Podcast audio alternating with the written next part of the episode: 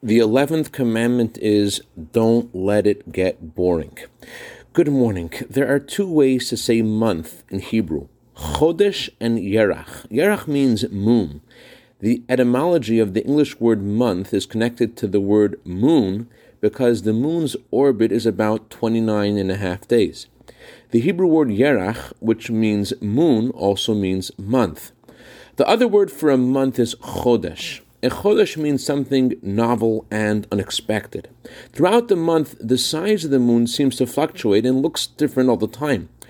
There's a fascinating distinction between the way a ksuba, a marriage document, is written to the way a bill of divorce is issued that provides profound insight and animation to the kind of relationship the Torah wants us to engage in. The date on a divorce is written with a yerach, the plain old moon word. The date on a ketubah or marriage document is chodesh. What the Torah is telling us with the use of this word is the antidote to the rampant divorce we see today.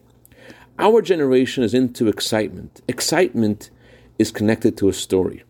Psychology says that pleasure hormones that we experience aren't connected so much to what we are experiencing, but 90% of it is the story. The Torah is telling us the route to marriage. It has to be new every morning. You need to scout the atmosphere for new ways of courtship and overtures towards your spouse. Recognizing what your spouse is giving to you and asking questions of your spouse to really understand the important people in their life and their dreams. This is also true regarding the new year and our relationship to God. It's customary as a new year begins to add something new that we haven't done before. And that is the 11th commandment. Add something new and don't let it get boring.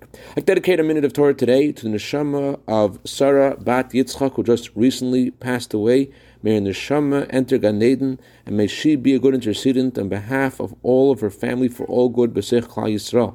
This message has also been dedicated to Zahava Gwen Drucker by her friends as a blessing for a new, good, sweet year and the fulfillment of all heart's desires for good. Have a wonderful day and don't let it get boring.